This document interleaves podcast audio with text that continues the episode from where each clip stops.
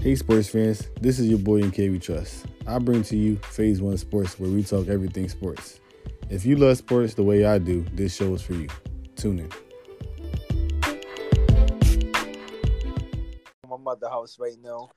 I can't It's complain. I'll be good. back in New York tomorrow. I'll K-Son. tell you what, we're getting we're getting some snow, some ice, some rain, and we're supposed to get 60 mile an hour winds later. So it's going to be a fun day up in the uh, Phase One Sports Studios in Maine. I could tell you that for sure.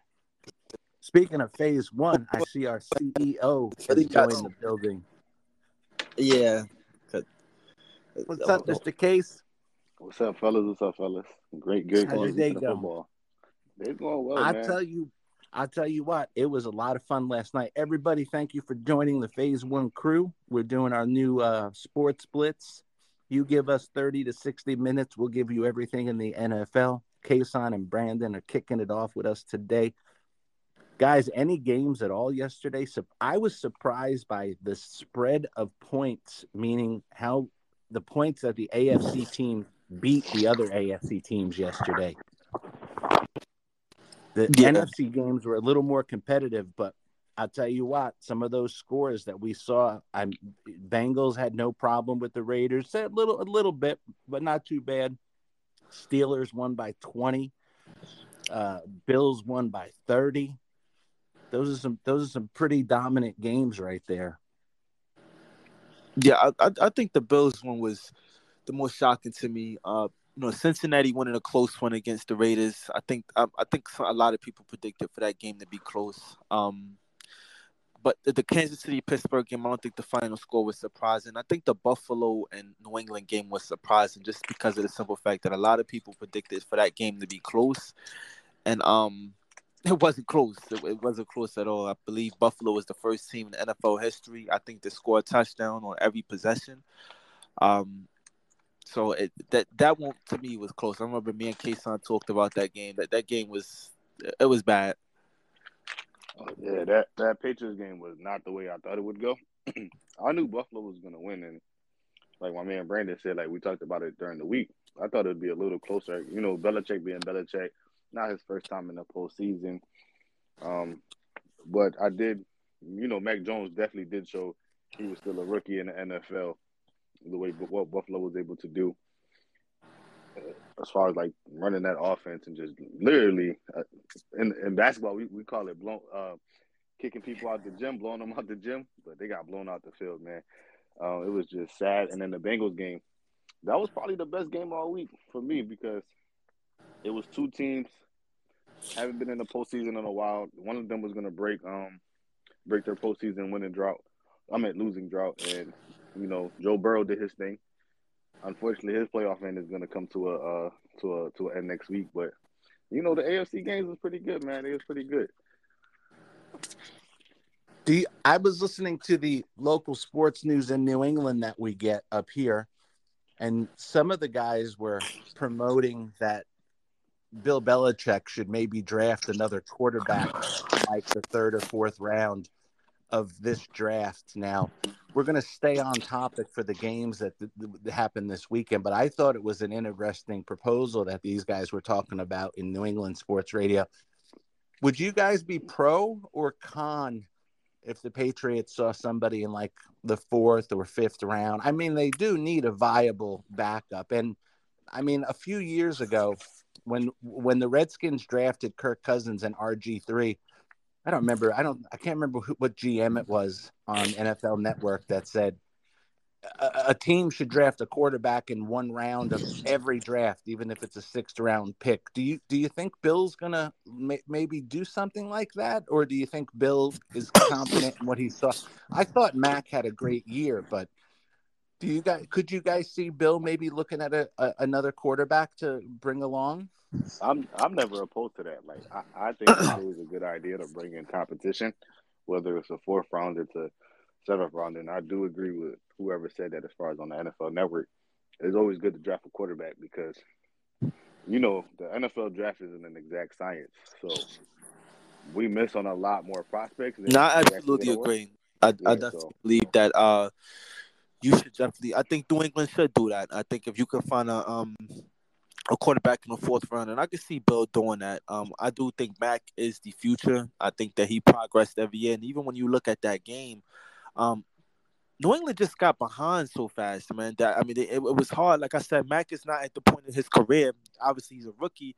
Um, he started at that point in his career where he can play from behind. But I thought Mac actually played solid, even coming from behind. I thought he made a lot of legit throws in that game. Um, obviously, he looked like a rookie, just as Jalen Hurts did. But I thought Mac Jones was obviously the best quarterback of his draft class.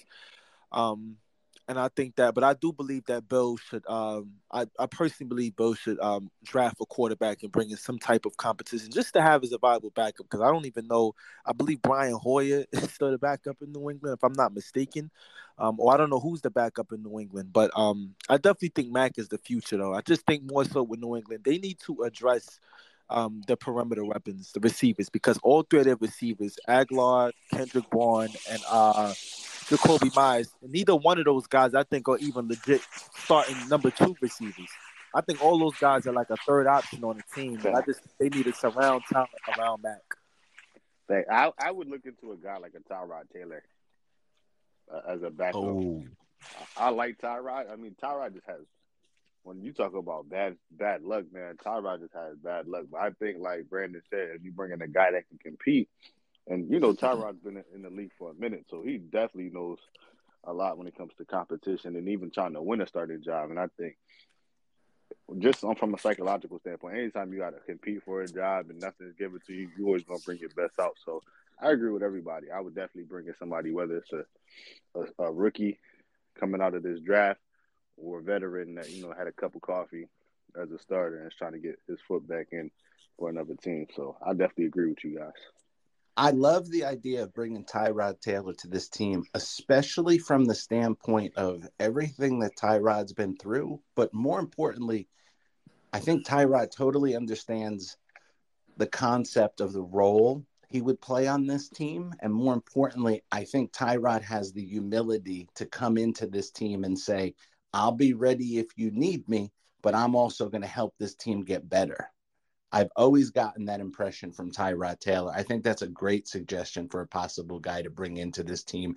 And let's face it, sometimes the best coach for a young quarterback, as long as you have the right player, is the backup quarterback that has some experience in the NFL.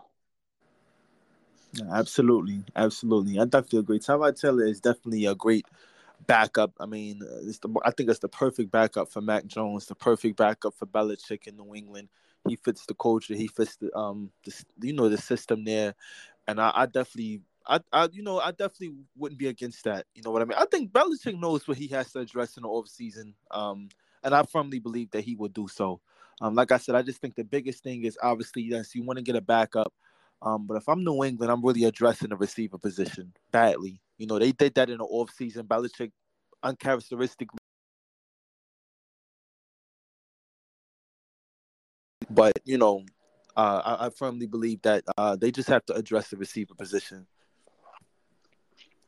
It seems like the receivers that they have on this team right now for New England would be the perfect bunch of receivers as long as you had that elite number one receiver. You you know what I mean? Right, right, exactly, and and, and I think that's the that's the issue. You saw that in the um Saturday night. Um, even though Buffalo was missing their top corner, Tre'Davious White, Buffalo didn't even respect who New England had out there from the receiver position. You saw it the way they was the way they were playing their coverages because they they felt like nobody could beat them deep, and rightfully so. Like I said, if you look at New England's receiving depth chart, none of those guys are number one receivers, let alone number two receivers. Nelson Agholor's best year in Philly, he was a third option. So I just think New England has to address the receiver position. I do believe Mac is the future. I've seen a lot of good things with Mac. Um, I think what was more concerning that nobody's really not talking about is the fact that New England's defense um, went downhill toward the last the last two games of the season, and you saw that Saturday night. Um, and I think that's concerning. New England defense looks slow, and I think you heard me talk about that, Biggie. They just they just look slow out there, and they have a lot you of veterans. Yeah, they have a lot of veterans on that defensive side of the ball. That still, I still believe they're solid, um, but I think Belichick is going to have to address that defense, and I believe he will. That's his expertise, so I expect for him to do so. I just think New England needs to get younger. They need to get faster on defense because I think they're old at this point. I really do. It's a lot of players, Hightower, um, McCourty. A lot of those guys are old, man. But if you're Yeah, New I mean, England, though, oh, I'm sorry. I, I was about to make No, a go ahead. point No, go, as- Ca- go case. Yeah, as far as the receiver aspect, like if you're New England, do you go out and try to offer OBJ as much money as you can? Because I agree with Brandon they haven't had a number one receiver since Randy Moss, and even if you look before that, probably Deion Branch. So Yeah. do you go out and try to go get you a AJ Brown, a Julio Jones, a, a Davante Adams if he becomes available in the market? Because that's all that team is missing. And I know King is in the building, so he could let me know how you feel about that. I would throw some money. I would throw the brink truck at Odell. Listen, you need a playmaker, man. They the the Patriots been just getting a bunch of number twos and number threes, sometimes even number fours when it comes to receivers. You need a solid number one to see what you really got with Mac, man, because he had a really good year this year. But you want to put some some valuable talent around him to see what he could do and see what the ceiling you got with him before you know we do anything as far as competition. That's one of the reasons why Brady left. When you look at the 2019 season, I thought Brady didn't have a good year, but look at the talent he had around him. He did not have any talent from the receiver standpoint around him when they got bounced ten, bounced bounced out in the first round against Tennessee. And um, that, that's to me, that's always been Belichick's downfall. I- I don't know, he just can't assess why he he can't scout good receiver talent. Um, in the draft, um, and then like I said, they haven't really had a number one receiver since Randy Moss back in 2007. They tried the Josh Gordon thing. Obviously, we know that didn't work out. Um, that wasn't New England's fault. Um, obviously, the Antonio Brown that wasn't New England's fault either. So they've they've tried it, but I just think this Belichick is going to have to address the receiving position. Like I said, he did it in the offseason. He spent money, but it wasn't enough. It wasn't enough. Those receivers are not good enough. Like I said, those receivers are number three receivers on most starting teams, not even number two. So yeah, they're gonna have to address. They're gonna have to get better from a playmaking standpoint to to help develop Mac. Now I feel you. Let me get to these messages real fast as Biggie connects. Okay, son, you're crazy, man. Joe Thorough is good in any borough, okay? The next game next week, it's gonna be the same. Gonna be a tight game. You heard me, brother? Nah, y'all know I love Joe Burrow, man, but I don't know, man. I don't know. But we're gonna wait and see. We're gonna wait and see. I would like to interject. The best game uh, during these wild cards are was between the 49ers and the Cowboys because of whatever was going going on and the Cowboys fans and analysts and former players dubbing this team as a Super Bowl team. Like that was the best game because just watching them fall flat on their faces. Then the Cowboys fans getting getting mad at us uh Washington football fans because we're happy that they lost because they have this sense of entitlement like we are better than everybody. And we're like no we we were bad. Y'all fucking trumped us and y'all thought that y'all was going to the super bowl wrong. Y'all got beat by the 49ers who are a lesser team than y'all. So that should tell y'all something. Fuck out of here Wogan like a true Redskins. I mean, Washington fan, man. Wogan like a true Washington fan. Let me get these last two out the way, and then we get back to the conversation. Hey, fellas. Good hearing you this morning. Um, yeah, I think New England also, just as far as wide receivers, is um, they need that that slot receiver that gets open. The staple in Bill Belichick's offense has always been like the Wes Welker, Danny Amendola types. Um, and they don't really have a guy like that, and I think that really hurt them. And they don't really have. I think James White got injured this year, and they don't really have a running back that usually helps with that as well. Like get open really quick. You know, another staple sort of in Bill Belichick's offense. Uh, so you guys, I, I agree 100%. The wide receiver position for the Patriots need to be addressed. That's a good point that he brought up about the Russ Welker situation. No, I agree with him 100 percent because one thing I say Bill is good at is getting those type of guys. Man, he always has one of those guys on the roster. So I agree Yeah. with that aspect. But the number one receiver aspect, he struggles with that. Like he's a great coach, Hall of Fame coach. But when it comes to finding him a number one, besides Randy Moss being handed to him, he struggled with that Well, aspect. Well, you touched on that. He ha- he does a much better job of finding somebody else's receivers than he does of drafting his own. I mean, the receiver that they drafted, I believe, just a couple years ago from Georgia, whose name escapes me right now in the first round, he's been a healthy scratch the last three weeks for the Patriots. Uh, N'Keal Harris, I think N'Keal Harris Yes. was something like that. I don't Yeah. think he's from Georgia though. I think he was from another small, uh, maybe Georgia. I don't know. Yeah, I'll I think it was up. Georgia. I think It it was was Georgia? Georgia. Yeah. Yeah, Uh, He give me was give me a he's a second. Yeah, give me a second, you guys. I gotta make. Give me a second, guys. I gotta make a quick phone call, but I'll be right back in the chat. Go ahead. All right, all right. That's that's the thing, Kason. Like with Bill, uh, it's such a great asset that he has identifying players from other teams. But like, you almost wonder if he needs to kind of separate his involvement in actually who they draft in some ways, as opposed to looking at like either street free agents or or guys that they could bring in for a nominal compensation through the draft or you know a package deal as as far as far as that goes. I can't believe we have four messages. Let's put a quarter in the jukebox and let's go to king and see what my man is talking about. For sure, Kason, they do need to get a number one. But I have to be fair and honest when I say like we need to really ramp up that defense. Dude, seven for seven. Belichick's his press conference was just as short as their chance of winning that game. And I knew they weren't gonna win the game. I thought they were gonna have it close. But damn near 40 points, man. Like and Mac is a rookie. People need to stop banging on Mac like he's the problem. He's a rookie, bro. Yeah, that's a true point.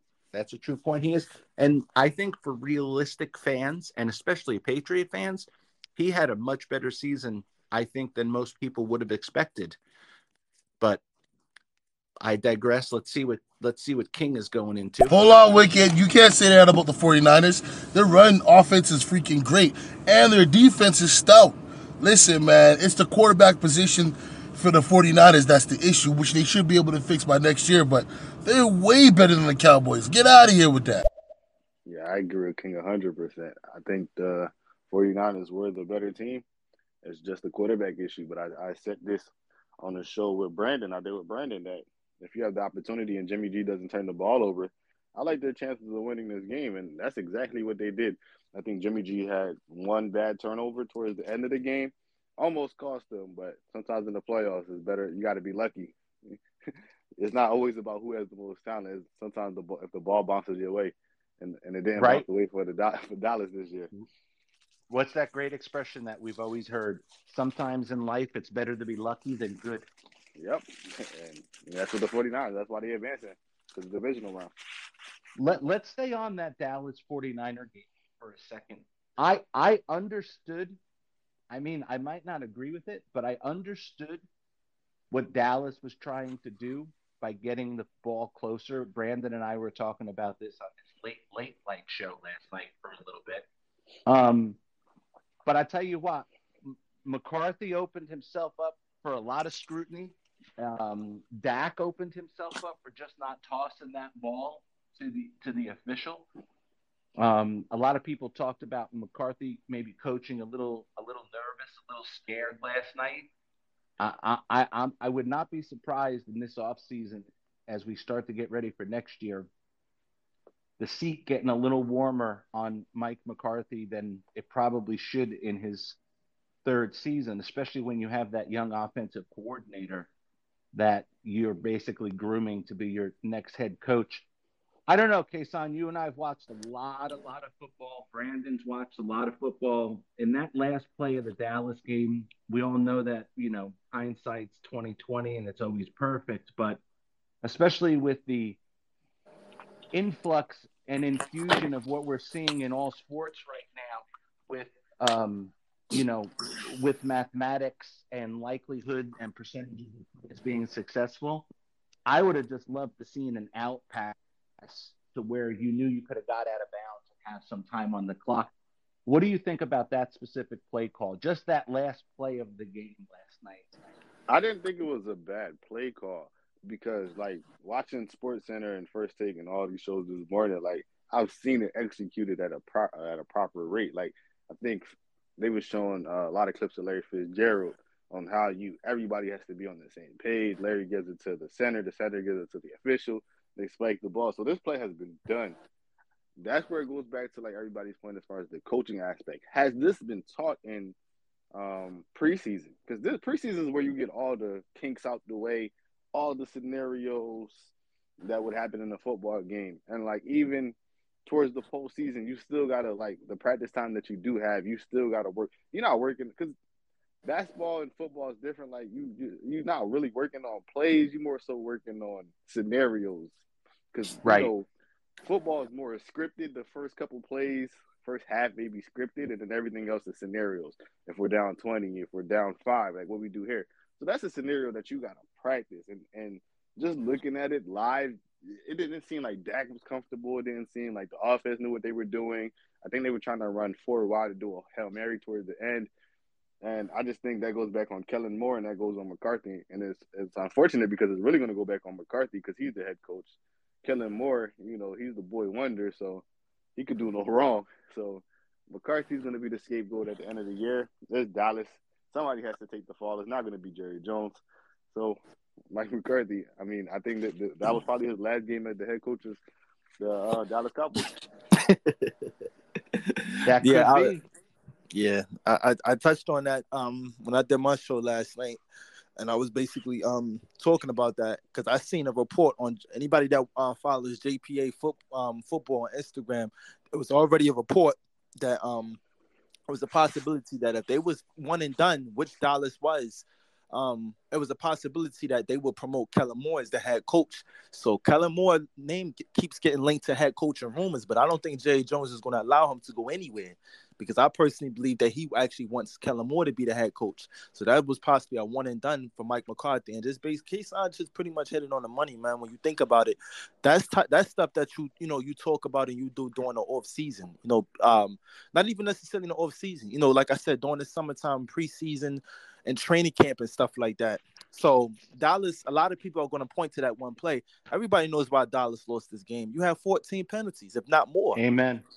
Like that's why you had you had what? How many? You had what? 60 minutes to get Yep. it done, or however many? How much? You know, however much? You know, you had plenty of time period, ample enough time period to get it done to win this game.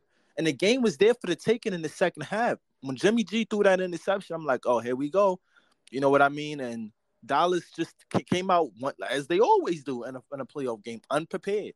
How many times have we seen this with them? Maybe outside of that Seattle game a few years, but a few years ago, when you look at the game, Dak's rookie um season when they was the number one seed, came out flat against Green Bay. Okay, made it a comeback, but they lost. When they went to the played the Rams in the playoffs a couple of years ago, after they beat Seattle, come out flat. Like this is what Dallas do, and like you like Kason said, somebody has to take the um the blame, and it's gonna be Mike McCarthy, and he knows it. I seen it all on his face, every penalty. Yep. You can just see it. He could just see. He knows that the, the blame is gonna go on him. Dak is not going anywhere. At So- least not that. Go ahead. You saw it on his face. That's a great. That's a great point. You saw it on his face when that play didn't come together, and understandably, you know, he's trying to look at that game when the referees finally called it. But you could see. I don't want to call it fear, but you could see that kind of like discombobulated thought process in his head, and he knew everything that was going to happen after that game was over.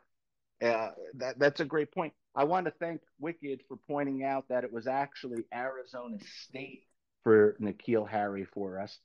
Let me put a dollar in the jukebox and, and play some of our beautiful calls from our friends. So, um, Bill, well, the New England period are bad at drafting receivers. They are better at finding receivers in the offseason. And honestly, I don't think they will want to go after Odell. I think Odell likes being in LA because he has a home there and it's LA. He needs a big city just to shine, right? Um yeah, so they they should go after somebody else who's available. Um they should go after Davante Adams, but I don't think he will be available if um, Green Bay wins the Super Bowl, which is my pick to win the Super Bowl th- this year, by the way. Yeah, that's now, my guys, pick I too. want, I want to. No, I, Wick, wanna I got Wiki couple down of as the Chargers, and I, I got, I got the. I, I, I think I got the audio for that, man. Wiki I love I, it. I'll pick the Packers to win. I'm going to play a couple of these messages, but I'll tell you the receiver that I think the Patriots could get and who could definitely help him them, and he's very disgruntled down in New Orleans. I wonder if Bill Belichick will dial up Sean Payton's number and see if there's any way he can get a hold of uh, Michael Thomas. Let's go to Wicked's next call. No, no, no. I'm not getting out of here with that. Um, the Cowboys had more talent on both sides of the ball. Okay, not just the quarterback, the running backs, the wide receivers, the tight end. Well, may, maybe not the tight end because George Kittle is like better than Donald Shorts, I think his name is, right? But um the 49ers just had the front four and Nick Bo- Bosa just got that head injury. The Cowboys got Michael Parsons, Randy Gregory, Demarcus Lawrence, you know what I'm saying? Uh Venderesh, um uh the interception leader in number 7, his name escapes me and he's from my neighborhood. That's that's just bad, bro. That's oh fuck. My man, my man, Wicked. And uh, the 49ers have the correct um, the correct formula for the playoff. Um, run the ball, keep the ball away from the other team who is explosive. I mean, like a lesser team, if they could run, could beat a better team any day. Come on, it's the playoff. It's all about time of possession, running the ball, and scoring touchdowns. All right, let's go to King. King's got an interesting question, and we're staying on this topic of the of the Cowboys uh, for just a little bit longer to get to some of the other games. King, I think poses the question we were just talking about, but I think it's very pertinent. Question to the panel: Do you think they get rid of Mike McCarthy and um, give Kellen Moore the shot? Put Dan and keep Dan Quinn there as a defensive uh, uh, the DC. Now, I think Brandon, Brandon, CEO, let's each answer this question independently. You guys go. I'll go last. Well, I think that um, and or in, in the best case scenario, Jerry Jones would like to do that. King, he would like to keep Dan Quinn as the defensive coordinator and promote Kellen Moore as the head coach and get rid of Mike McCarthy um, after the disappointment. Yeah, but I think what's going to happen is I believe Dan Quinn is the favorite to land the Denver Broncos head coaching job. I touched on this last night, so I believe Yes. he will. I believe he will be gone. And I believe, therefore, that was somebody would have to fill his shoes. Jerry Jones is going to have to fill his shoes on who's going to be his defensive coordinator when you see the progress that Dallas had from a defensive standpoint based off of the past few years they had, especially after last year. Um, so they're going to have to fill the shoes then. But I do think Dan Quinn will be going, but I think Mike McCarthy will be going as well. And I think they'll promote Kellen Moore as the head coach. But um, Dan Quinn will be going. I, best case scenario, he would like to keep Dan Quinn. As all ownerships would love to keep, you know, their, their best coaches, but Dan Quinn is out of there. I think he'll be the head coach in Denver. And this is why the Cowboys are forever going to be in the situation they are now. Like, why hurry up and promote a guy that's never been a head coach and Kellen Moore? And if you look at the numbers as far as I think the last eight games of the season, the offense from Dallas has really struggled. They put up 17 points last night for a reason. Offense, the offense just started going downhill. So I wouldn't hurry up and try to promote Kellen Moore as head coach. I mean, I would try to keep uh, Dan Quinn, but like Brandon said, he think he the favorite to the that Denver Broncos job out in Denver. But if I'm Jerry Jones, I try to keep everything to keep Dan Quinn because Dan Quinn was at a Super Bowl with um with Atlanta a couple years ago. Granted, they they they got blown out by the Patriots, but I would I would keep move promote Dan Quinn to head coach, keep Kellen Moore, and try to find somebody for the uh, defensive coordinator position. Because if you look at these head coaches that just got fired, I think one of these guys have to be had to be or used to be a Can you defensive guys hear me? Yeah, we can hear you. Yeah. Yeah, one of these guys had to be a, a defensive coordinator. So we gotta try to figure out a defensive coordinator here. But I think the biggest problem with Dallas is Jerry Jones.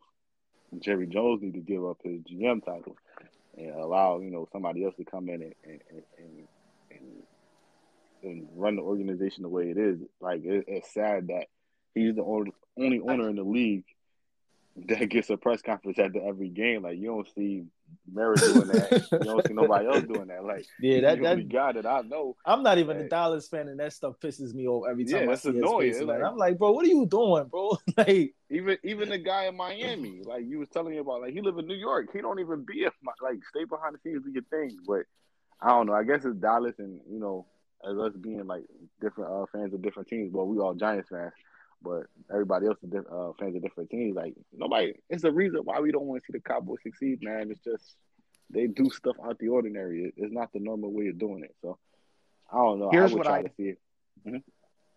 Here's what I think happens with Dallas and, and Brandon. When I was listening to his show last night, I, I dropped a few messages, and this is what I could see happening with Dallas. And, and Kason, I agree with you. You should be in no rush to promote that nice young offensive coordinator that you have down there because there are still things that he needs to learn. And we all have talked about that Dan Quinn definitely looks like the number one candidate up in Denver. But if that happens, that also frees up one of the best current defensive coordinators in the NFL in Vic Fangio. And I think that's exactly where Jimmy's going to go to fill that defensive void. Um, and I'm in no rush to promote Kellen Moore. I actually think that Jimmy's going to make it a point if he loses Quinn to get Vic. And this is by far going to next season is going to be McCarthy's next year unless he gets to a Super Bowl. He can get to the NFC Championship game and lose on one of those calls like the Saints lost on that PI call from a couple of years ago. And Jimmy's going to fire him. I think a lot of that hinges though if they can bring in somebody like Fangio because Kellen Moore is going to need somebody that's been around the league, somebody he can rely on. And I think Fangio would kind of really offer that experience if you didn't have a Mike McCarthy leading that team anymore. And and you guys hit it. This is why every every non-cowboy fan loves to watch the Cowboys because this is how they this is how they play games for the last 20 years. This this is just their this is just their MO. Um, Ryan left us a message. Let's see what our friend Ryan has to say. Yeah, no. So being from Green Bay, I've, I've lived here all my life. I watched all of McCarthy's games in Green Bay, basically. Um, McCarthy coached the way he always coaches. He's very conservative. He doesn't, you know, take a lot of chances. When he gets a lead, he sits on the ball. That's the way McCarthy has always coached.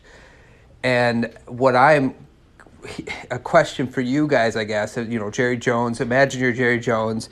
I think Kellen Moore is going to get a lot of interest this offseason and potentially job offers. So, my question would you stick around with or, or stick with Mike McCarthy, considering his history, or would you just go with Kellen Moore instead of just losing him potentially?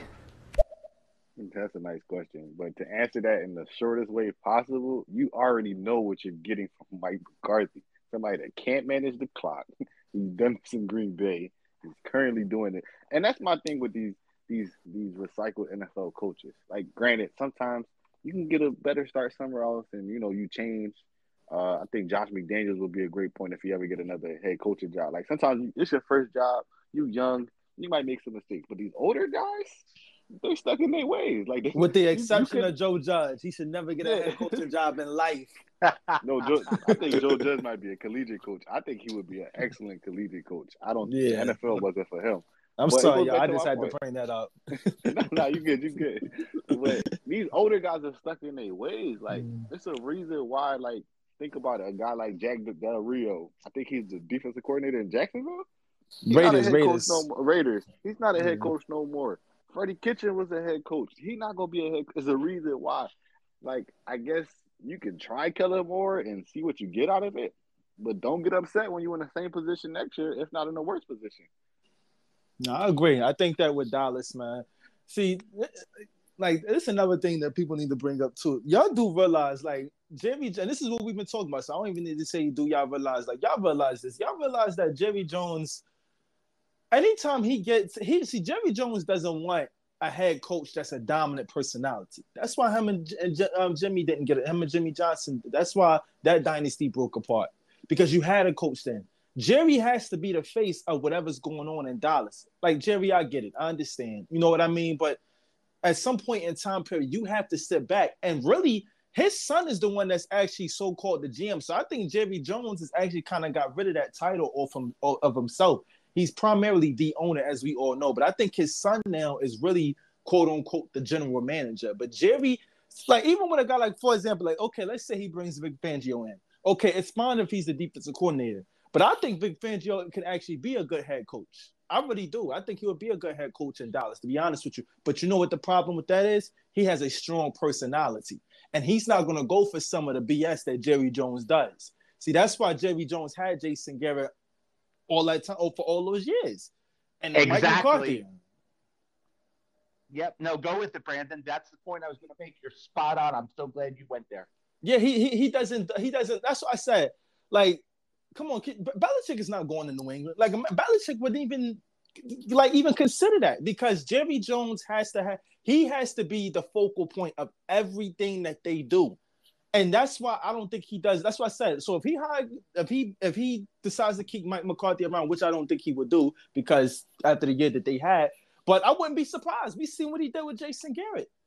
After he had Jason Garrett for all those years, and then let's say now we don't know what Kellen Moore is going to be like as a head coach, but I'm pretty sure Jay Jones is going to try to want to run all over him. Like this is what Jerry Jones does, and I don't understand. Well, Dallas fans should understand this, but I don't understand why Dallas fans get their hopes up every single year. Look who you got in the press box every every like who, who's look who's running the show. Yes, they're the most viable franchise in all of sports. You cannot take that away from them. But what is that got? What has that gotten you? What has that gotten you? Be, like because all because all Cowboy see Cowboy fans know that. They they they they know it better. They honestly know it better. But here's but here's what the Cowboy fans here's the only thing the Cowboys fans have is hope. That hope is that one year he'll finally get it right since he won a Super Bowl however many decades ago. And and hope is is all the Cowboy fans are uh, are are kind of working their days on now. But I think Wicked wants to deflate some of that hope right now with his message. Um, I don't think Jerry Jones will get rid of Mike McCarthy just yet. He will give him another two more seasons, then get Kellen Moore. Um, again, like I've been saying in these shows, Jerry Jones doesn't like a strong will, strong headed coach. So he will always have somebody who is friends with him, who will let him do what he does and won't even bat an eye. Okay? So I don't think, even though, like, yeah, they shit the bed and they messed up their opportunity to have a chance to go to the Super Bowl um, Jerry Jones, ever since he fired Jimmy Johnson, he wants the credit for for building the team who wins the Super Bowl, not anybody else, not the coach. And look where it's gotten them. Exactly. And here's an interesting statement that we have on the on the queue from King. King is kind of taking exact opposite position in his statement as to what we're all talking about right now. So let's go to King's message. And Brandon, I'm gonna I'm gonna open it up to you because he addresses the message to you. I'm gonna open it up to you. to Give the first retort to King's message. Here we go, boys. If that's the case, though, Brandon, then that means that uh, Flores could have a chance to go over to Dallas and turn it over. And um, you know, even though I want him to be a head coach, but that's a position where he can show up that defense and show people why he needs to be a head coach, and maybe he can take Kellen Moore's position. I disagree with that, King, because like I said, Brian Flores is a strong personality. That's why he's not in Miami right now. That's exactly why he's not in Miami right now. If you notice, everybody that comes from Bill Belichick's coaching tree, they're strong. They they they take right after him. They have strong-minded personalities, and I think that's the like. So I get what he was. I guess what you I get what you just said, King. But Brian Flores is a strong personality, so therefore he's not going to be able to get along with um, Jerry Jones. That's not going to work. That's there's that's why he's not in Miami right now because he has a strong personality. And Chris Grier, the GM, and Stephen Ross didn't like that. So I just feel like sometimes, man, like as an owner, yes, you are the owner. Yeah, you do get the final. Yeah, the buck stops at you. But I feel like a lot of these owners, man, specifically Jerry Jones, because he's the main one out of all the sports. He's the main one that does this. You know what I mean? You need to actually allow your coach to actually coach the team. Like, why? Is like you, like like Kason said, Jerry Jones. Why are you doing post game press conferences? Like, why are you doing that? Every game you're doing a post game press conference. Like, okay, yesterday that was an exception. The season is over with. I get that. But there's been numerous of times throughout the years where he's doing a press conference after a game. Bro, what are you doing? like you know quarterback I mean? or, yeah, like head coach. Yeah, like what are you doing? And I and I and I like what Skip used to say on first take back when he was on first take because Skip used to actually he was like because he's sick and tired of Jerry Jones nonsense. Me personally, Jerry Jones, if you feel that way, once you get out that suit, once you put on a headset, and once you go down there and coach the team, Facts. do like they used to do back in the day, like what, what George Halas did with the Bears, coach and own the team. Seriously, I'm not even trying to be funny, man. Yeah, be the GM. I'm not even trying to be funny, man. But I'm just you know how much money he would save though. You know yeah, like you know how much money he'll save. Like I'm just tired of every year. It's the same stuff with them. Me and my father was talking about this last night. It's the same stuff with them every year. Guys, we have seven, six in the queue. Let's clear up some of them. Eight in the queue. Let's clear up some of them, and then we'll go on to the other games that we were all fortunate to watch this weekend. Let's run to. Uh, oh, we have we have Wicked putting some Kason name on his message here. Let's go to the Wicked one. And oh yeah, um, Kason. I didn't pick the Chargers to win the Super Bowl. I said they were my favorite team because I mess with Justin Herbert. I don't like if you have the audio, please play the audio. I don't think I picked them to win the Super Bowl because I'm smarter than that. Like I can like something, but my eyes tells me who's the best team. But I didn't also pick Green Bay until just now. Um, I think I went with Kansas City, right? Um, which was like an obvious choice, but right now, Green Green Bay has like all the groceries and the recipe to cook up them to cook up a championship. No, I was just going off the preseason um, projection because I, I, remember right. I picked Green Bay to win um, because I, I, knew that was I thought this was going to be Aaron Rodgers last year, but I just I think I probably got it wrong. I think you you you did say you like the Chargers. I don't know if you picked them to win the Super Bowl, but we got the audio. That's the good thing about Phase One. We got all the audio. We keep all the files, so we're going to replay it. I gotta figure so, out a way to chop it and add it to a live segment. If you did pick the so when you when you go to those audio tapes, you can pull out my predictions of the Cowboys and the Cleveland Browns in the Super Bowl this year. oh my god! oh no, I'm guilty too, man. I, I, I, like Cleveland to to win the not to win the AFC, but to at least make the playoffs. Man, we all the same way because I had Cleveland. I actually, I thought, I'm serious. I really, really thought Cleveland was going to take that next step. I had Cleveland and Green Bay in the Super Bowl, but I had Green Bay winning the whole thing. So I guess I'm guilty too. But as far as Cleveland, let's go back to King. So you're saying that they had more talent. So why didn't it show? Oh, wait, because it doesn't matter how much talent you have. It's all about the hard work that you put in and the way you stick to the scheme and the way that you practice. That's why they're not better than the 49ers. Let's jump into Ryan. I love the idea that you guys brought up about Dan Quinn um, because the last time I think that um, the Cowboys promoted their star offensive coordinator, young head coach, was when they fired Wade Phillips and and went with Jason Garrett, and we all see, saw how that turned out. I think I might be wrong about that, but I think so. It would make way more sense if you could get somebody a little bit more established, like in Dan Quinn. I think in Dan Quinn's a uh, defense, uh, blowing a, a twenty-eight to three Super Bowl lead probably ruins your your uh, your coaching career no matter where you're at. It, it, just it's hard to rebound back from that. And I think that ultimately was his downfall. To get a fresh start as a head coach in Dallas might be good. That's a good point because you, you need to bring in a head coach in Dallas. And Brandon talked upon it with, you know, I mean, how many years did he have Jason Garrett as a backup quarterback to Aikman, and and he knew that Jason Garrett had no aspirations other than being a, a great head coach And that's really where Garrett was focused on. But that point of bringing in like a stable, strong head coach that just wants to coach that team, and I'll include, I'll say the Joneses, not just specifying to Jerry. That's the kind of coach that could make this team successful.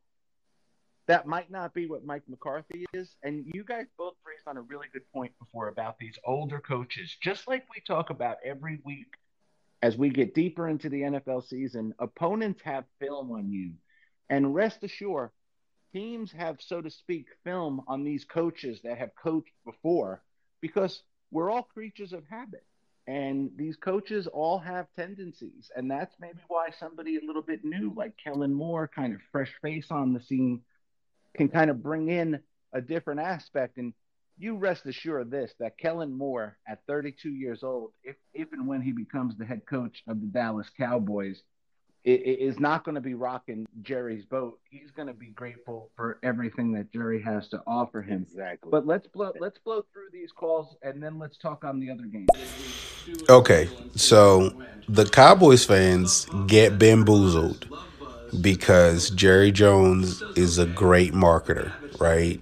He will have the media and the news source talk about the Cowboys, whether they're two and 15 or 15 and 2 right so they they like get charged up early right and they get also they also have michael irvin who is their cheerleader and Skip Bayless. Like they have a lot of fans out there who will charge them up, but which I, I love because they get disappointed every year, and it's the great, greatest thing ever to me in sports.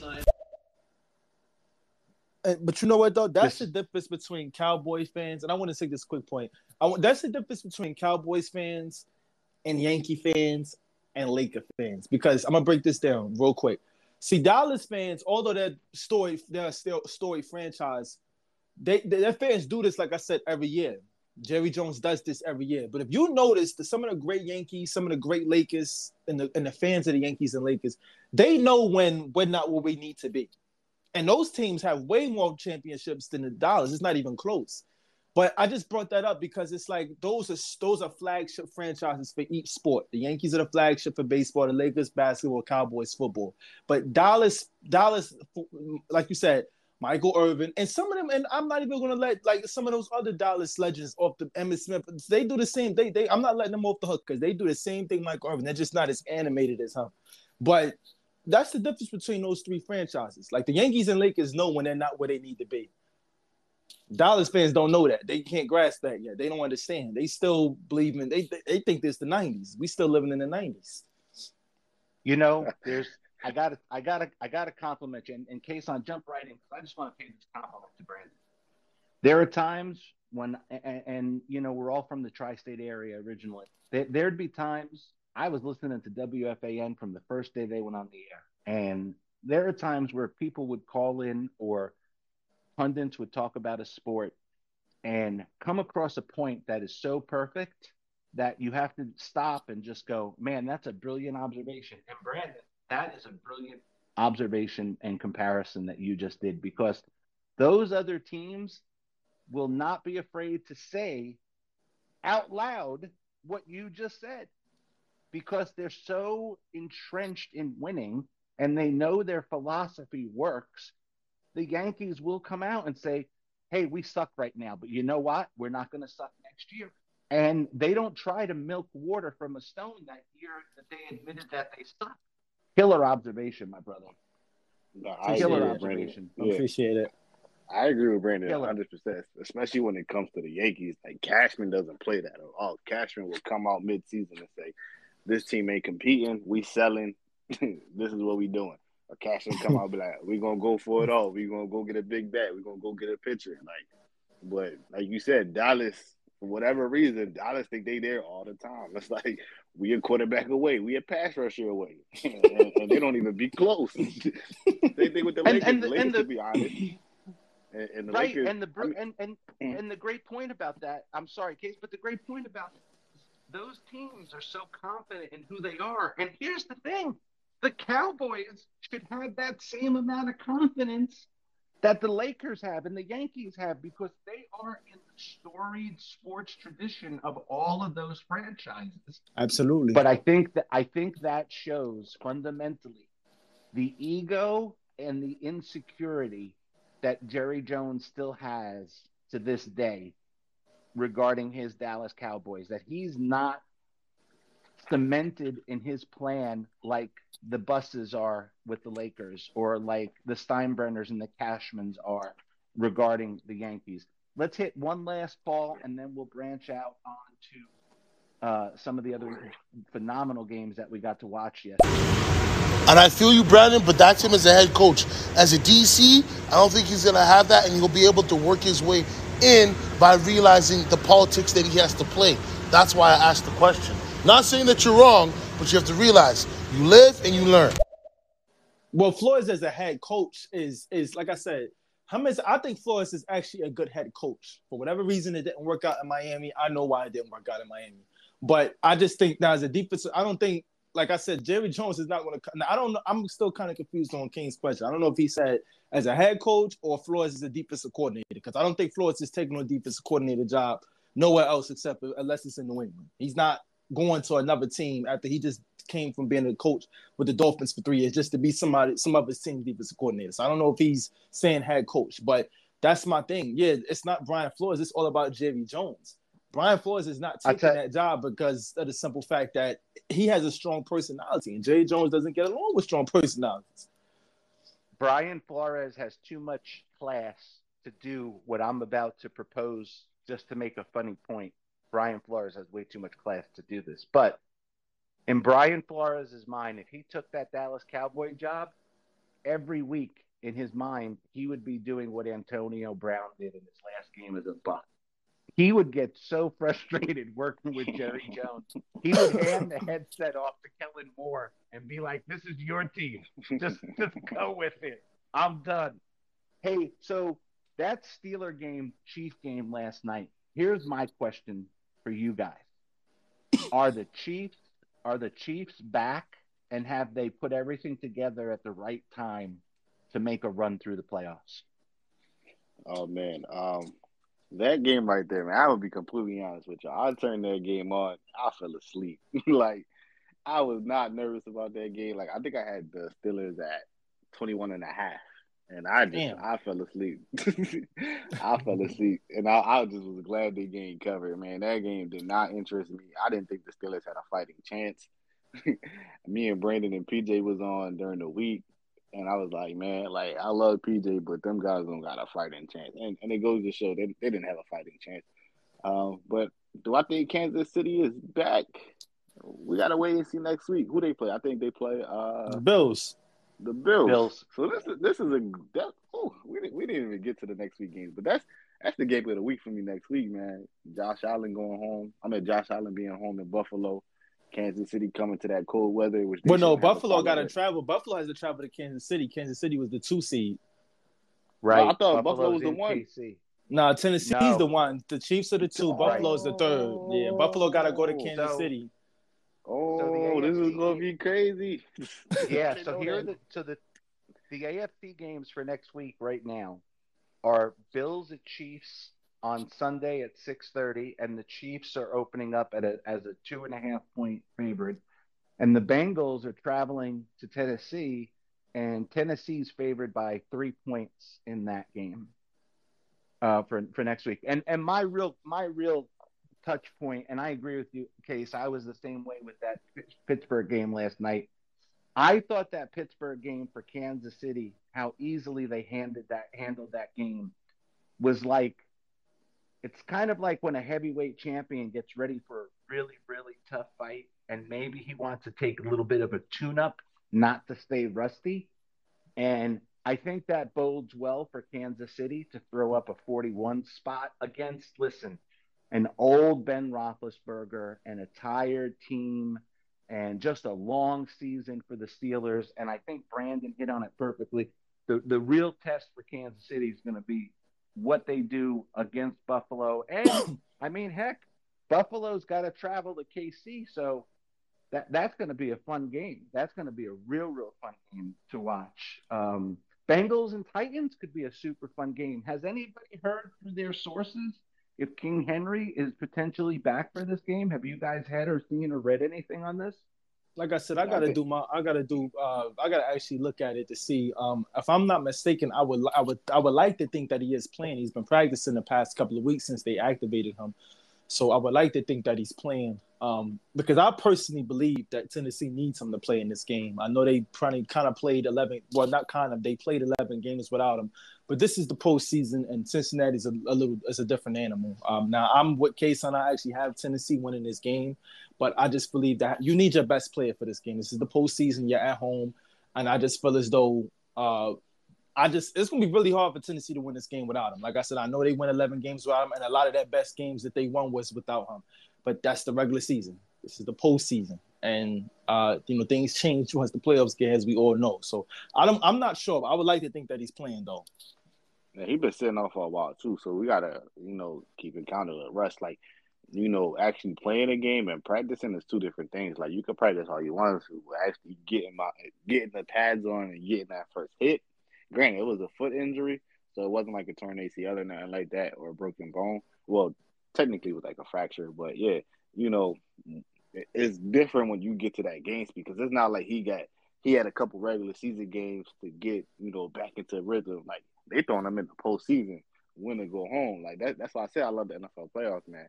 Win and go home. Like we could see Joe Burrow in, in, the conference championship. For all we know, Tennessee not right. So that's the beauty of the NFL, man. That one week off can kill you, and that goes to Tennessee and absolutely. That one week off can kill you. Absolutely. Here's how I look at King Henry, in my opinion. I don't really need him to practice. I just need to know he's healthy because King Henry is like that great car that you have in your garage that you only take out on weekends when the weather's perfect. You don't need to tune it up because you know that you know that that car knows exactly what it needs to do. You just need to make sure you have good gas in it and the spark plugs are working and the tires are good. No pun intended to the feed foot injury. But I think if Henry's there, we can pretty much hope to expect exactly what we've seen from him in the previous seasons. Now, for our Eagle fans listening, aka Brandon's mom, I would I would look at that Eagle I would look at that Eagle game and look at it this way, fans. Hey, we made it to the playoffs you know, we put up a 15 spot against one of the best defenses in the league, and we have three number one picks next year. Mazel tov, Eagles. You're looking great for the for the future. What do you guys just real think uh, real quick on that Eagles Bucks game? Um, well, like I said, um, Tampa did what they were supposed to do. Um, I touched on this last night, and I touched on it leading up to this game. I thought Tampa was going to. I thought this game was going to be, um, you know, not evenly matched, which it wasn't. And um, I just felt like Tampa was the far more superior team. They did what they were supposed to do. You're at home. It's the postseason. You're on a quest to repeat, beat up on a lesser opponent. It's the same thing that Kansas City did to Pittsburgh. It's the same thing that Buffalo did to New England, even though that was surprising compared to Tampa and Kansas City's game. But as far as Philadelphia is concerned, and I, I, I, I um, I mentioned this to my mother after the game. I told her, I said, Mom, I would not be surprised to see Howie explore his options in terms of trying to upgrade the quarterback position because – they didn't want to commit to Hurts um, coming into this season. Like I remember they were they were the Philly media kept asking Sirianni, is he the starter? Sirianni was like, he didn't want to he, he didn't even want to confirm it. It was like he was hesitant to confirm if if Hurts is the starter or not.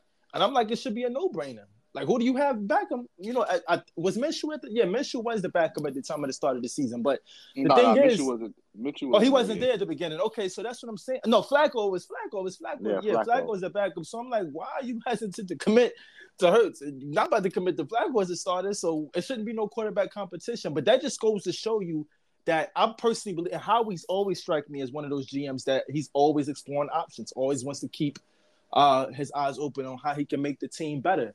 Um, now, me personally, I wouldn't give up on Hurts after just this year. I would want to see how Hurts comes back next year.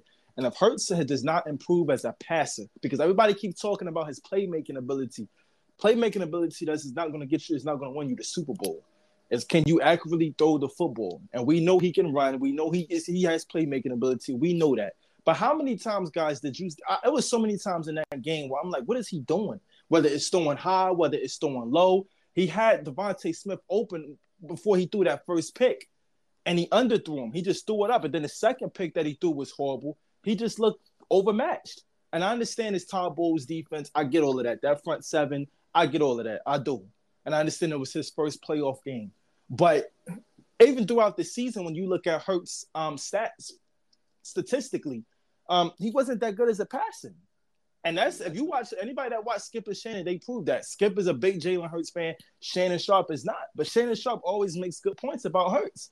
Like, okay, yeah, he has a great playmaking ability, but can he actually throw the football accurately? Now, obviously, you can always get better as a passer. We've seen that multiple times with quarterbacks over the years. You know what I mean? But sure. I just it's it's it's questionable with him. And I'm real, I'm gonna be really curious to see what Philly decides to do in the offseason. I think Hurts will come back as a starter, but I'm telling you guys now, if he doesn't improve as a passer, he's out of there after next year. Okay, guys. So what perspective do you? I'm gonna say, what perspective do you guys want? Do you want the perspective as me as a Giants fan, or do you want the perspective as yeah, me as just you, a football analyst? Because I will give you. I, I want. Mm-hmm. I want your honest perspective. But did you see that game yesterday? The uh the, the Eagles game. The Eagle no, game. I didn't see it. okay. it. So yeah, I'll so, be. I so didn't see the, it. So so give give me give me your perspective. But the one thing I just want to interject before that is is I was listening to some handsome guy do a radio show on stereo last night named Brandon. Late late late night. and and I had met I had mentioned and and I couldn't believe I actually got a free call in line. Every time I tried to leave a message, I got a busy signal. But when I finally got through, my only my only observation of that game yesterday, and Brandon brought it to my attention just a minute ago in what he was saying, was that was really the first playoff game for probably about 75% of the players on the Eagles. But I really thought that Sirianni coached. I don't, I don't want to say he coached scared. He play called scared. I know it was his first playoff game, but that's the take I got from the Eagles. But Kason, throw it on us, man. What are you thinking about Philadelphia? How did they finish the season? What do you think of? Yeah, I mean, as far as Philadelphia, like going to the playoffs, is no matter what, whether you're a good team, bad team, middle of the road team, is always good because then the guys you have on your roster, like you just said, Biggie, seventy percent was young, probably never been to the postseason. So now you get that jitters, those whatever you call it out the way. So if you're fortunate enough to make it to the postseason again next year, you don't have that as an excuse. You went to Tampa Bay. Granted, you didn't play your best ball against Tom Brady, but who does? This is Tom Brady in the playoffs. Let's be completely honest here. But back except to the Giants. except for the Giants. Well, we're not there yet. We're nowhere near there. well, we have our own show about that. But um, yeah, going back to like the quarterback situation in Philadelphia, like I said, me, the Giants fan, oh yeah, keep keep Hurts. keep him. Keep him as your quarterback. it's good for us because he yeah. can't throw. He's not. He's not a. He's not a pocket quarterback. He's a playmaker, and Brandon said it perfectly. Like playmakers are not going to win you the Super Bowl. There's a reason why Mike Vick never won a Super Bowl. It's the reason why Lamar hasn't been to the big game yet. As dynamic and talented as Lamar is, he hasn't been to the Super Bowl yet. So it goes back to show you. And if I'm Philadelphia, I'm looking at Deshaun Watson. I'm calling Seattle. I'm not hanging up until I get Russell Wilson in Philadelphia. Granted, he's already expressed that he wants to go to a bigger market. His wife, you know, she she uh sings, acts, whatever. So New York, New yeah, York. you not New York is right there, but if you don't go to New York, Philadelphia's up the turnpike. So that's a good area. Like you can have a house in New York or New Jersey and still have the opportunity to play in Philadelphia.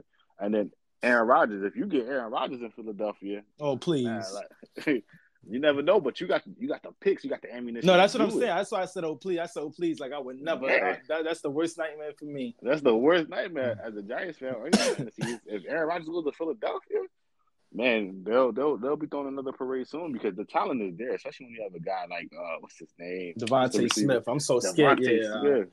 And he's only getting better and better as the years progress. So it's like you you're a quarterback away. I, if I'm Philadelphia, I'm not looking at Hurts as the future, I'm really calling to get one of these quarterbacks, man, because you're this is a team that I can honestly say that's literally a quarterback away. Like they made it to a postseason with a a below average quarterback in in in Hurts. We can all agree that he's below average. Like he's not going to be the typical NFL starter.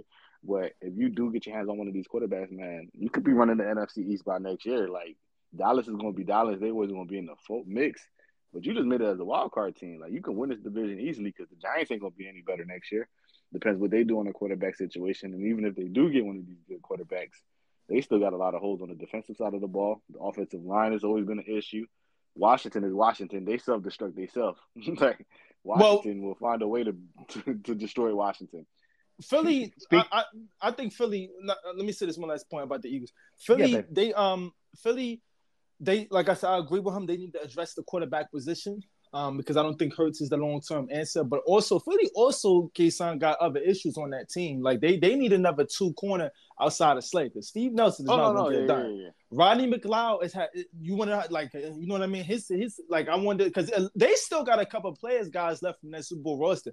Jason Kelce, one of the best centers still in all of football, has been considering retirement every off season. You just wonder if this is the year. Lane Johnson's getting up there in age, although I think he's still playing a high level as far but as. they're not like major pieces though. It's not like the Giants, but like the whole offensive line has to be redone. Oh yeah, yeah, like, no, yeah, no, they they, yeah. they just got a couple of pieces that you could. You could get a corner yeah. from the draft. You can. yeah, no, absolutely. Like, yeah. So when you're in a position like that's why I said they quarterback away. Like when you can go out in free agency and put like little pieces around, and you good. With the Giants, like we gotta tear. We we, we the foundation we down. Need, we need. We gotta rebuild everything up, and, that, and that's why I mm-hmm. say we're not in the predicament to be like, oh yeah, we can compete. And as Giants fans or anybody that's a delusional Giants fan thinks that we're gonna be competing for a postseason berth next year. Listen, come talk to me because I, am in mental health. I, we could talk about the problems. yeah, like, and I'm telling you right now, well, our team and the NFC, I'm telling you right now, like, well, us being in the, in the, oh, like Giants, Washington, Dallas, Philly, all in the NFC East which is, by the way, the most popular division in all of football. I just want to get bring that out there. Yes, sir. Even with that being said, um, this is the perfect time period for Dallas to capitalize and for Philly to capitalize and for Washington to stop self-destructing because I'm telling you right now, when the Giants get back on get the map, when they get back on the map, it will be we will be coming for our fifth Lombardi trophy. I'm letting everybody know that now. I'm not talking about right now because right now we're in the down times. It's the dark days right now. You know what I mean? But we know when we do get back on the mat. We'll we'll we'll, we'll be bringing that fifth Lombardi trophy back to New York. Well, since us as Giant fans are talking about the Eagles and we just talked about the Dallas game, let's not leave our resident Redskin fan out in the cold and let's see what Wicked has to say. So I'm I'm gonna tell y'all something about billionaires. Billionaires became billionaires by not taking orders from other people, right? So um that's why I respect a owner like Robert Kraft, right? Like Robert will acquiesce every decision, football decision to Bill Belichick. And Bill Belichick had presented them with six Super Bowl trophies, right? And some owners will like acquiesce to the coaches, but then again, they will trump them, right? Or they will get involved. Jerry Jones is just the one that's really out there, like saying it, like, look, I won't listen to anybody but me. Okay. And everything runs through me, as everybody knows. So if you have a problem with a coach, come to me. Perfect point about Robert Kraft. That's perfect. It is. It's it, it's spot on. It's spot on. And and I mean, when these two, when these 32 billionaires, actually 31 billionaires, I think the only owner that isn't a billionaire is the owner of the Raiders. And when the all Packers, these guys get into, and yeah, that's true. That's that's a great point. But when these guys get into that room, Kraft is the only one that, well, he, I mean, he has the greatest coach since Vince Lombardi, but Kraft's the only one that has like a ballast in his organization. And and Wicked's phrasing of presenting to Kraft those Lombardi trophies is spot on. And uh, that's just, you know, I always say to my wife, we got to see Jordan, her and I got to see Jordan in his prime, got to see Tyson in his prime.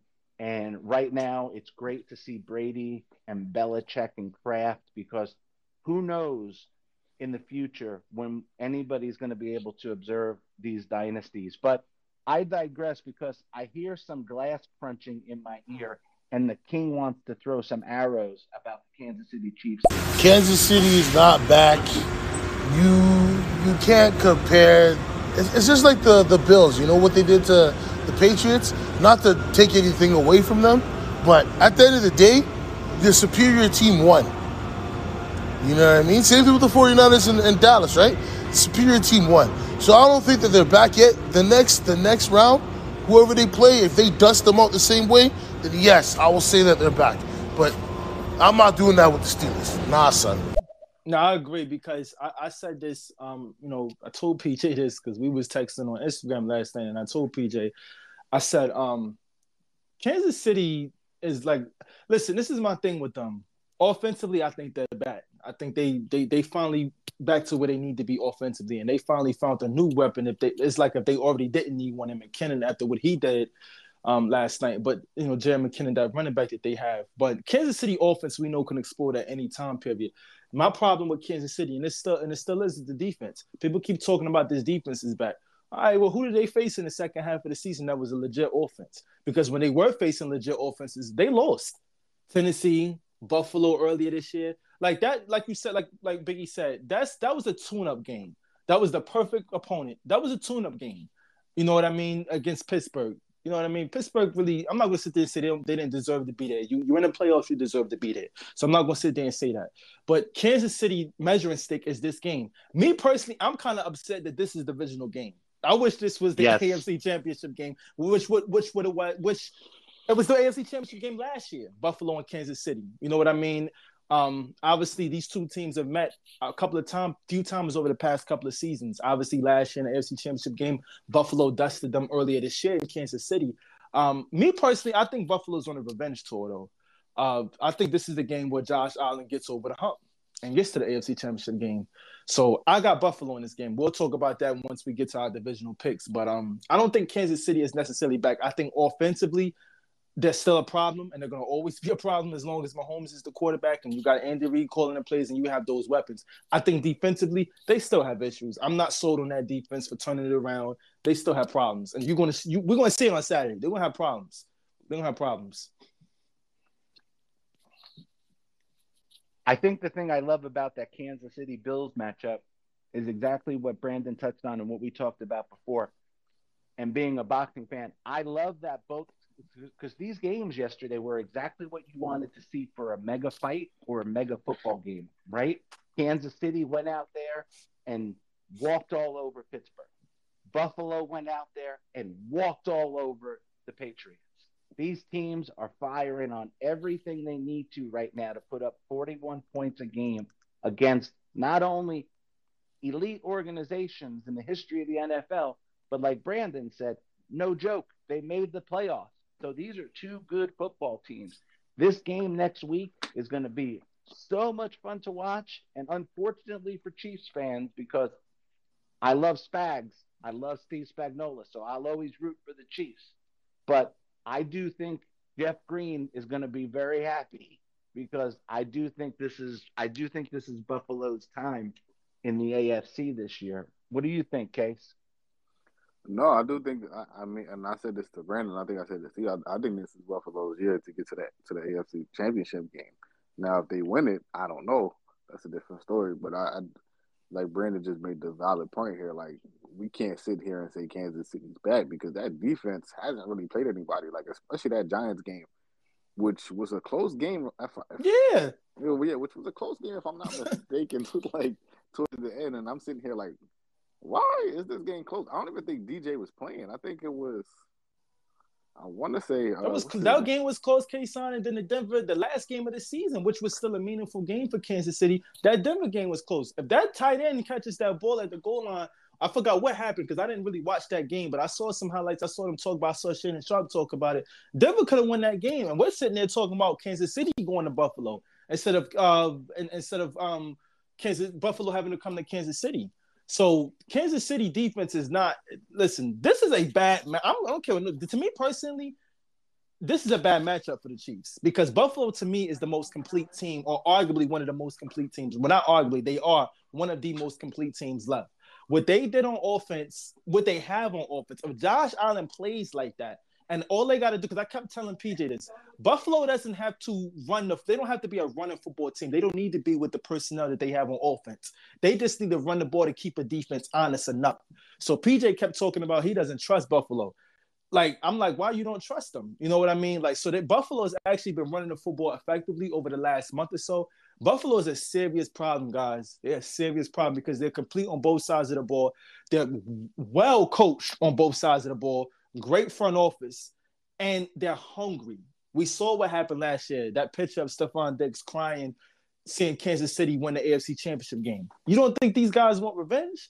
That that regular season game that they had earlier this year, okay, they knew they was probably gonna have to face Kansas City again in the postseason.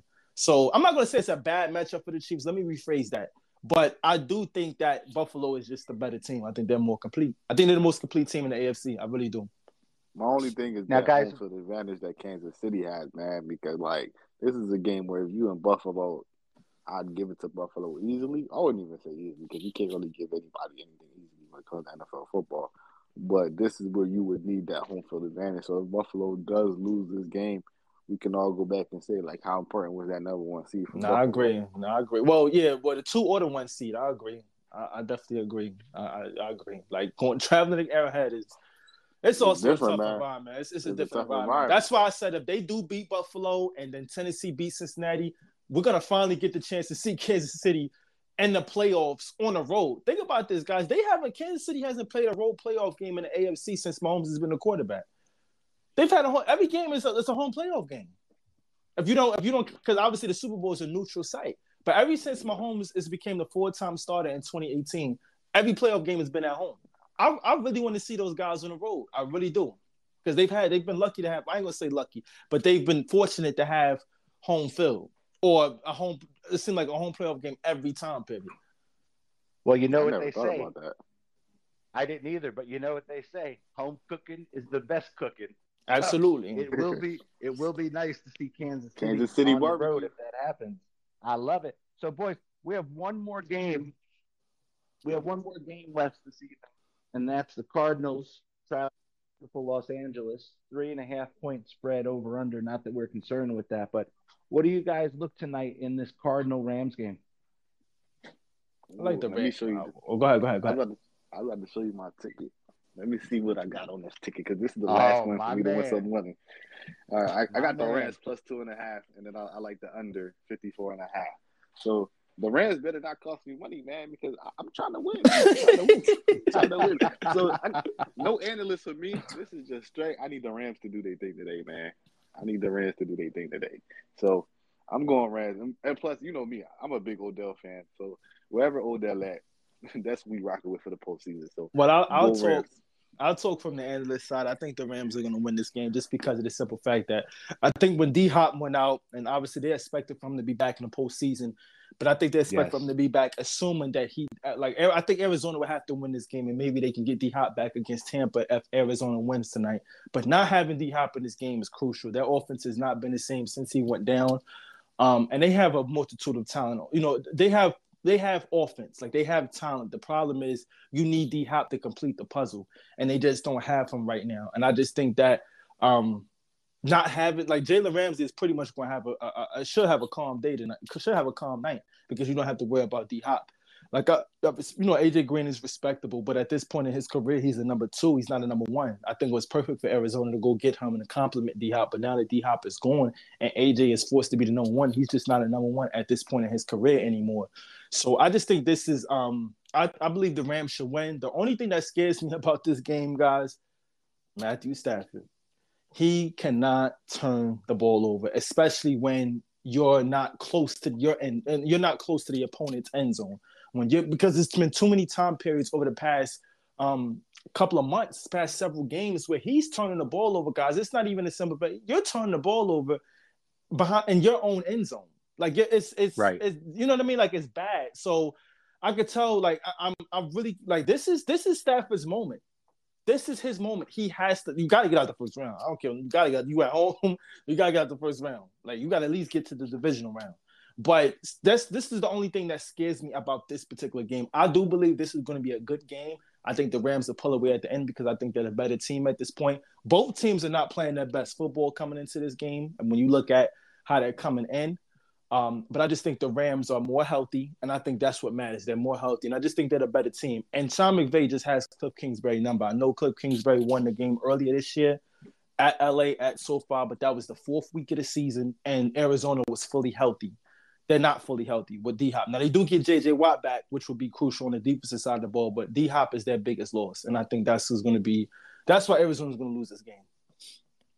Well, you raise a I good like point because with having what having Jalen Ramsey and not having D Hop to worry about, from a defensive strategy, you can say, okay, listen, we're going to put Jalen on AJ and force Cliff to pick everybody else's number, or you just say, Jalen, we're going to put you on like old Deion Sanders philosophy. We're going to put you on one third of the field, and they're never even going to go to that.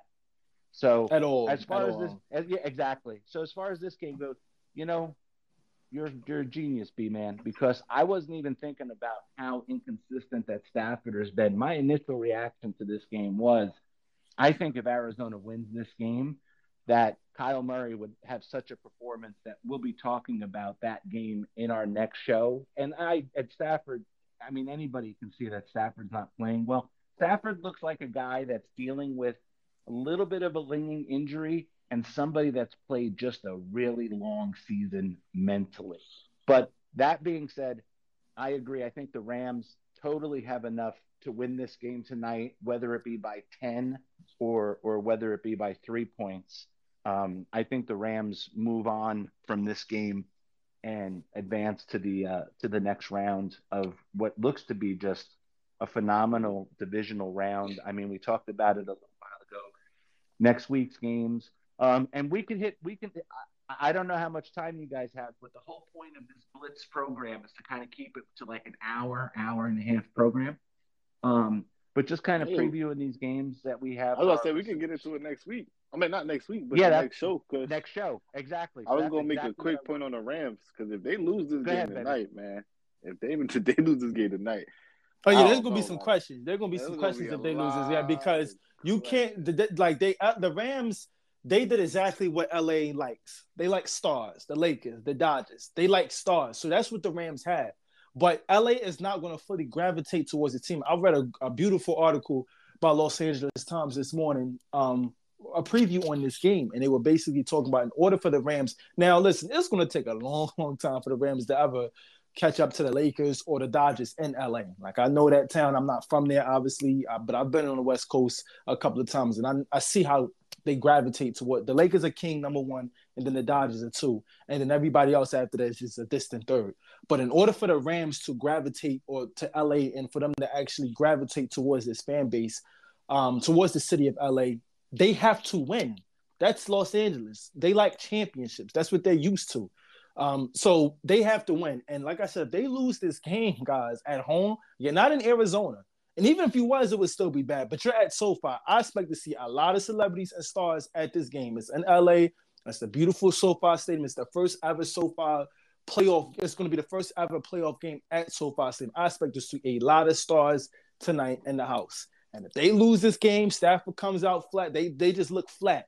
The defense is not making stops. And also, I got to mention this too. The Rams are missing two key defense defensive players in the backfield. They still have Ramsey, but Fuller is out and Rapp is out. Yep. That's why they went and got Eric Weddle off of um, you know, out of retirement. Retirement. Who- yeah, but who knows how he's going to perform? So that's why the Arizona, even with missing D Hop, that if I'm Cl- Cliff Kingsbury and I'm Kyler Murray, I like that. Okay, they're missing two key defensive players. Okay, we might not even throw Ramsey side, but we still got the other field and the, you know what I mean, and other parts of the field that we can work to. So this game is going to be interesting. Kason had it on the money, Biggie. The Rams got to win this game because if they do not win this game, okay, if you lose to Tampa, okay, nobody, okay, you lost to Tampa. But if you lose this game, Spot it's on. gonna be, it's, it's gonna be some questions, man. It's gonna like be a dis- said, the LA market is similar to the New York market. Absolutely. And they not gonna sit here and care that you wasn't ready or your two best defensive players were hurt. They gonna look at it like Yeah. you signed Von Miller, you signed OBJ, Robert Woods. Unfortunate in- injury, but it happened. Still got Cooper Kupp. Yeah, you still got enough talent, man. You still got enough talent. to win this game. Yeah. And if Stafford don't play, it's like you threw all your marbles at Stafford, and it's like now everybody's gonna be right. Like Stafford can't win the big game. Stafford was probably who he was in Detroit.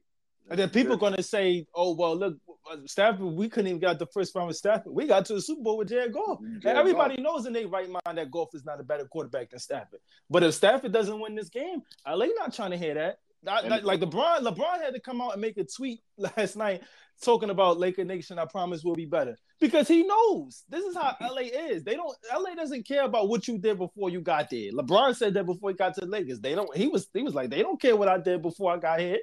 You know what I mean? Like that's how LA is. That's how New York is. Like we don't They don't care if care. you Well, was a celebrity.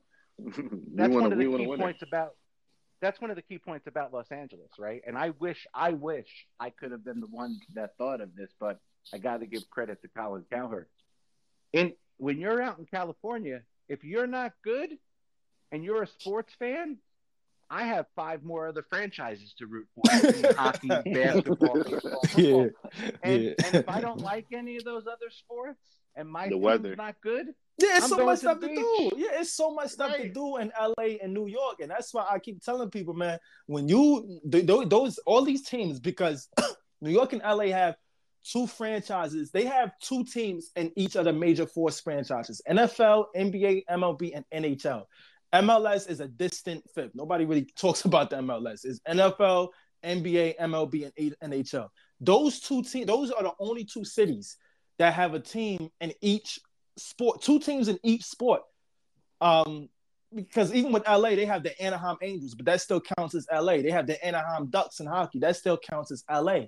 So, like I said, and then obviously the King, LA Kings, and then they have the LA, uh, obviously LA Dodgers. So there's two teams in each sport in New York and LA. San Francisco, Yeah, San. Francisco. Yeah, yeah. So it's like yeah, so th- like the- these markets sometimes, man, specifically New York and LA, which are the two largest cities in America and the two largest markets in America, uh, it- it's important, man, to win, and that's why I, it's it's guys. This is why I get so frustrated thinking about the Giants because it's like, what the hell happened? And I know we're gonna do a Giants show at one point. We got to do one, guys, because oh, we'll set we it just got to do one. It'll We have all to do one because I got so It'll much stuff to talk about that I don't really get into depth with when it comes to the Giants because we're doing a show talking about That'll everything be a else. two but- hour. We'll make that a two hour show. That'll be giant centric. If you're a Cowboy fan, don't even Yeah. listen to that show. Yeah, We don't might listen to never that. don't even listen to it. Yeah, don't- Check us I- out, man. I- I'll close. I'll close with this on. I'll close with this just on the Ram game before we sign off to everybody. Um, I'll tell you what the Rams need to be super nervous about, and they and they kind of brushed it off during the season and last year when they made all these moves. If the Rams lose tonight, I tell you what you won't see in LA are those two first round draft picks that they gave up to put themselves to put themselves into this position to maybe not advance past this wild card route that we're going into this week. But everybody, I gotta say thank you for listening. This was probably one of the best blitzes, if not the best blitz show that we put together. Everybody, please hop on Spotify, hop on iTunes. Phase One Sports is where it is at on stereo. We have a lot of other great sport networks there, but we're trying to do some unique things here. The sports something that we're gonna always try to do. It's 60 minutes of news, just like we're talking about. It's a blitz. We want to get out there, get our listeners excited. We have a phenomenal, phenomenal stable of talent and smart people that are going to add their spin, their wisdom, and critique to the Phase One program and all the other sports on stereo shows that you could listen to. Gentlemen, thank you so much for joining us this afternoon. An absolute, this is one of our best shows ever.